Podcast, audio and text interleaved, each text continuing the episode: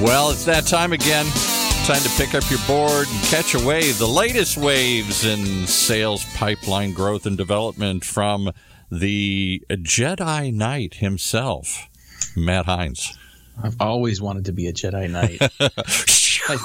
I gotta have some. Yeah, my favorite movies growing up, Star Wars for sure. Wasn't everybody? Enough of them. You know, a little disappointed with some of the outputs recently. The new Vanity Fair is out. There is a, a number of photos and behind the scenes. Yes. Uh, sort of you know stories of the new movie, The Last Jedi. Which of them is the Last Jedi? Mm. It's uh, it's exciting times for Star Wars fans. So, uh, well, I thought it was time to induct you into the Brotherhood or whatever it's called, the the Jedi Knight. I've been Silver Surfer. I've been the Guardian of the Galaxy. You always come up with something new, but Jedi Knight might take the cake. That might be my favorite. So thank you very much, Paul, for that introduction. Thanks everyone for joining us today on Sales Pipeline Radio. Excited to be here again, as we always are, live every Thursday at 2:30 Eastern, 11:30 Pacific. Glad if you're joining us for the first time. Thanks very much for joining us. Hope you enjoy the present uh, the broadcast today. For those of you listening that've been with us before, thanks again for joining us again.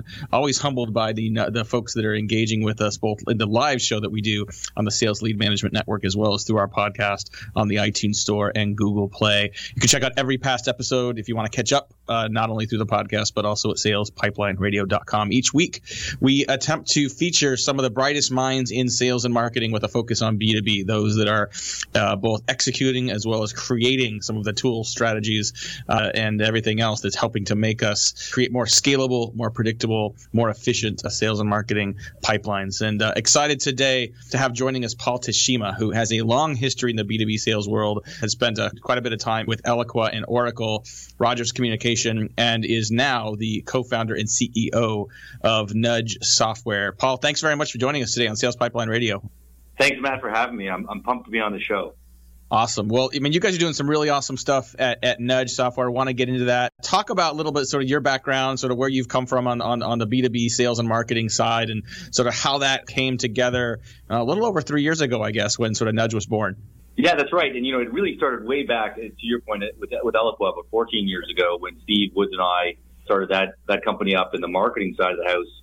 And I think through that journey and, and working with marketing and sales execs, we saw time and time again how uh, the best salespeople did this incredible job managing relationships in their network, and uh, used that as part of the reason to get into a deal, to help move a deal along, or help close a deal. And we wanted to really help salespeople today, especially in this modern world of thousands of like connections and followers, to use their network better uh, to close more business. And that's where we founded Nudge.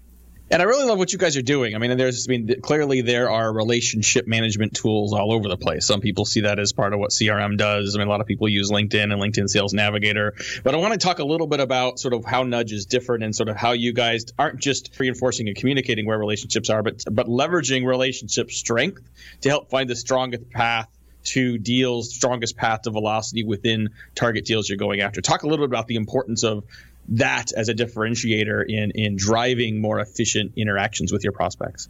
Yeah, you, and I think it starts off with. By the way, LinkedIn is a, probably a fantastic business network, and certainly will never be replaced. But I think one of the challenges that's been created from it, due to its own success, is that connections today on LinkedIn don't always represent a true relationship. And I think sales professionals that I talk to time and time again are saying that that is actually a challenge.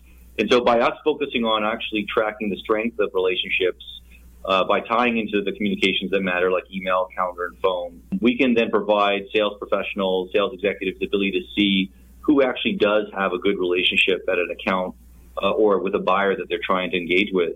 And as you know, 80% of all B2B buying cycles are started with a referral. And as a rep, you always want to be the first in or be brought in through a trusted referral. It starts the relationship off on a really strong, strong note. Talking today on Sales Pipeline Radio with Paul Teshima, who's the CEO of Nudge. You can learn more about Nudge at nudge, N-U-D-G-E dot AI. Definitely encourage you to check it out and give it a test drive because I've been playing with this tool. I mean, I love it. I use it. I use it literally every day, and, and it, it, gives me insights into not just my prospects, but also my network and where I should be play, putting attention. I mean, do you guys see this? Is, is this a social selling tool? Is this a referral tool? Is this an ABM tool? Is it unfair to categorize it? Like, how do you guys sort of place that into some of the some of the categories of focus for a lot of B two B marketers today?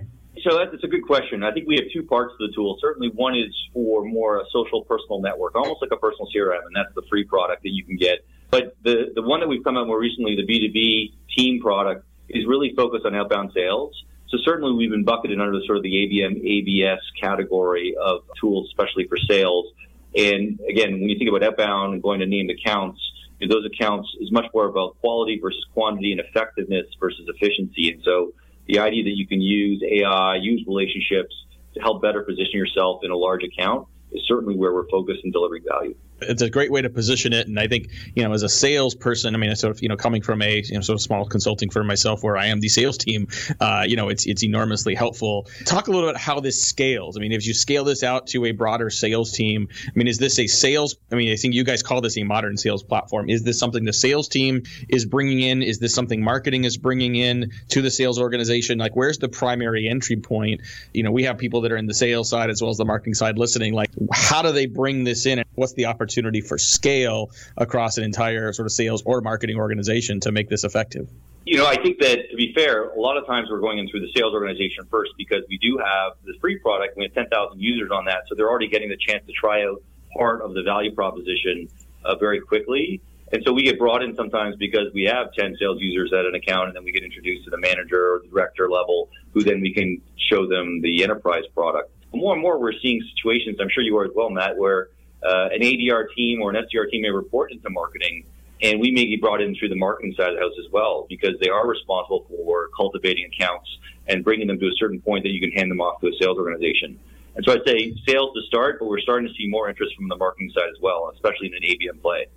Yeah, it's it's interesting to hear you say that. I mean, think of the as more and more companies develop uh, you know dedicated sales enablement teams, which sometimes come from the marketing team, sometimes come from within sales.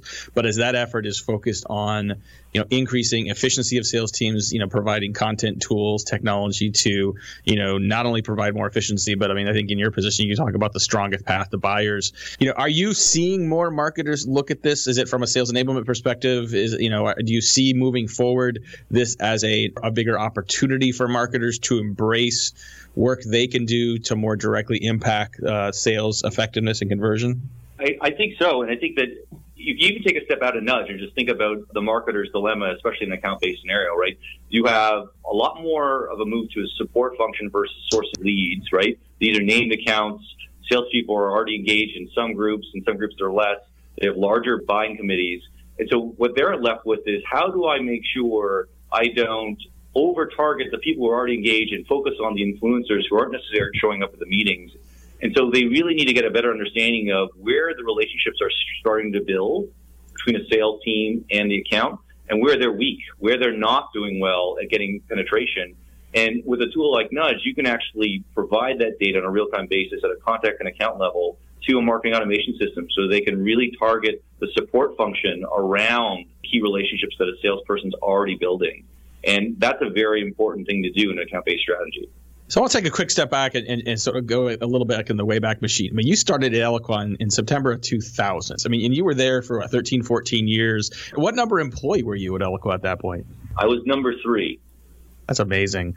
So, I mean, you were literally, I mean, almost from the, you know, you were from the very start of Eloqua, just like you are obviously with Nudge. Talk a little bit about similarities of early stage companies. I mean, Eloqua clearly is a success story on a number of fronts, right? I mean, has has become, you know, one of the largest marketing automation platforms on the planet, uh, successful IPO, successful acquisition. But in the early days, you know, I'm sure that it was not quite that clear or quite that sure of a thing. Talk a little bit about you know what it's like to be back in an early stage company. Um, you know, you guys are well beyond employee number three at this point at, at, Nudge, but you know, what is it like to be at that early stage company? And what are some of the lessons you learned at Eloqua that you've been able to port over to your time at Nudge? Yeah, it's a great question, Matt. You know, I would say that right off the bat. Key similarity is wow, it's still a lot of hard work. You know, there is no magic bullet to making a startup successful other than working hard, thinking smart, and trying to, uh, you know, outbeat your competition by hustling. I think that is the same, although there are probably more startups than ever today, but still that's there. I think there's some, some key differences, uh, aside from me not having to move back to my parents' house to live, which was what happened in the Eloqua days. For us as startup entrepreneurs, second timers, the one thing Steve and I have the luxury of is one, knowing when we need to ask for help and then know who to ask for that help. And that's because we did invest in our network through that 14 year journey at Eloqua. And so when we don't know how to do something or something's new, we can go to that network and say, hey, you've done or seen this before at least two or three times more than us. Can you give us a version that maybe would help us to get, get us going? And we never did that in the early days at, at Eloqua. and we never were smart enough to do that. And I think that's a big change. So, a quick follow on that before we have to jump off to a break here. I mean, I think you know I've seen most uh, entrepreneurs that have done this multiple times have seen failure, right? I mean, failure is a part of that path to innovation. I've heard different schools of thought that say, listen, if you've been through a successful company and exit, because clearly Eloqua was, that that really set you up for the next thing. Some people say that you know actually going through the pain of having an unsuccessful company more valuable. I could argue either way, and sometimes I think that you know, you know having people with both of those perspectives is part of that. And and you mentioned Steve a couple times, Steve Woods, who's your co-founder, one of the co-founders of Eloqua, fantastic thought leader in the industry as well. You know, what's your perspective on sort of having starting this again? Like, what are the experiences prepared you for success, or at least best armed you for success moving forward? I think the part that's that's maybe hard to understand if you haven't had a big success is that through that big success there was probably many many serious failures along the way. We were just lucky enough to get through those times that were pretty well close to almost dead failure. I think even at Eloqua in the early days, I remember in order to avoid paying rent because we couldn't we couldn't actually collect enough money from customers to pay rent, we had to sleep in the office take turns so that the landlord wouldn't kick us out until we collected enough money. And, and that was as close to failure as we got along that journey and, and taught us one, the importance to sell to customers, two, the importance to collect money up front. Some important lessons in SaaS that were early learned. And so I think that on the path to success at Eloqua, there were many more failures, serious failures along the way that we had to recover from. We were just one of the lucky ones who got through those enough to actually get to the finish line. I love that you shared that story, and I think that it's it's important. You know, anybody who's who's at a company that you know, even if things are going well, there's always things that aren't going the way that you want them to. You know, one of my favorite books from last year was Shoe Dog by Phil Knight, who's the founder of uh, and the chairman of the board at Nike. And then the book starts before he started the company, and it ends right before the IPO. And most of the book is chronically the many, many, many times the company almost died. you know, they were almost out of money, or you know, just on the brink. Not just failures, but just things that didn't go the way that you want them to. And I think that is that is the entrepreneurial journey. And I and I, I appreciate you being uh, willing to share a couple of those stories. And you know, even for those on the on the on Sales Pipeline Radio here that aren't you know startups or aren't going through our entrepreneurial journeys themselves, just to know that that's part of the process, even in the company you're working for in sales or marketing. That is that is the path. There are no shortcuts. Uh, the path to success in any startup, you know, the elevator is broken. You have to take the stairs, and sometimes the stairs are broken. So anyway, we got a lot more time to spend here on Sales Pipeline Radio. We've got Paul Teshima, who's the co-founder and CEO of Nudge. We're going to be talking a lot more about relationship selling, relationship marketing, how to do that at a strategic and a tactical level. We got to take a break, pay some bills. We'll be right back. Sales Pipeline Radio. Building a sales development competency is critical to lasting revenue growth. Learn how to grow your business and register for the Modern Marketers Workshop, Sales Development, the essential building blocks for revenue growth. A fully online interactive workshop on June 6th and 7th from 11 a.m. to 12:30 p.m. Pacific. You'll learn how to build a scalable, united sales and marketing engine to lead your organization toward your revenue objectives. Visit www.heinzmarketing.com slash workshops. That's H-E-I-N-Z marketing.com and register today. All right, let's pick it back up with uh, Matt and his guest. We did have a Twitter question come in. I don't know if you want to take that or not, but somebody wanted to know since this is a program about sales pipelines, how long did it take for Eloqua to develop a predictable sales pipeline? That is a great question. I'm gonna write that one down because I definitely want to have Paul address that. Um, you know, my uh, I've got my perspective on that as well. Maybe Paul has the magic pixie dust that we have that I have not found in the number of years I've been doing this. Paul, if you have some, I I, I think you should shut down Nudge and just sell that because that is what everyone is looking for. So uh, yeah, excited to have uh, Paul Teshima, the CEO, co-founder of Nudge. If you like what you're hearing, this is what we do on Sales Pipeline Radio. I hope you'll join us each week. We are live at 2:30 Eastern, 11:30 Pacific. Make sure you check out the podcast as well for all our past episodes on the iTunes Store and Google Play. Coming up in the next few weeks on Sales Pipeline Radio. Next week, the first day of June, we have Kerry Cunningham and Terry Flaherty, two senior analysts from SiriusDecisions. They're going to be talking to us about the new demand unit waterfall from SiriusDecisions. It was unveiled last week at the SiriusDecisions Summit. Lots of advantages, lots of improvements improvements, one enormous caveat that I've given uh, on that on that waterfall that actually Kerry and Terry agree with, and we'll talk about that next week. Followed by Grant Cardone, he's going to round us out uh, as we head into June. Talk about how to 10x your results. Grant is a prolific writer, author, often controversial. We'll see what we can do to stir the pot a little bit with him. And then following that, we've got Daniel Gaugler, who's the CMO at PFL. We're going to talk about omni-channel marketing, online, offline integration to get the results you want. But today we're going to spend a little more time with Paul Teshima, who is the co-founder CEO of Nudge and spent 13 years at Eloqua. He was the number three employee at what became a publicly traded company and a uh, highly successful acquisition from Oracle. So, all right, Paul. So the question comes in: What did it take to build a predictable pipeline at Eloqua? I'm sure that you know you you spent an awful lot of time uh, on the customer success and the product development side, product management side at Eloqua, but I'm sure that you know you were involved as well on acquisition and you know have some scars from sort of seeing that pipeline grow and create some consistency. What do you have to share from that? interesting question because at that time, if you remember back then, you know, SiriusDecisions maybe just come out with their waterfall methodology and and really this idea of an integrated marketing sales funnel had just started. And we were part of that journey and helping build and put that and put a feedback loop on what works. And so I would say it took us a while to get to a point where we had integrated that as part of our overall process and we were driving innovation around it in terms of the sales pipeline. I will say that I'm not so sure we ever got to what I would call the truly 100% predictable pipeline, but we absolutely got to a point where at least marketing and sales were agreeing on the different elements of that pipeline, what was important, where we should focus, and where the problems were. And so for me, that was as much a win as anything because I think for that time, that was the biggest first step issue that most marketing sales organizations face. I don't know what you think, Matt, but that's kind of where we landed that scale at, you know, 80, 90, 100 million in revenue.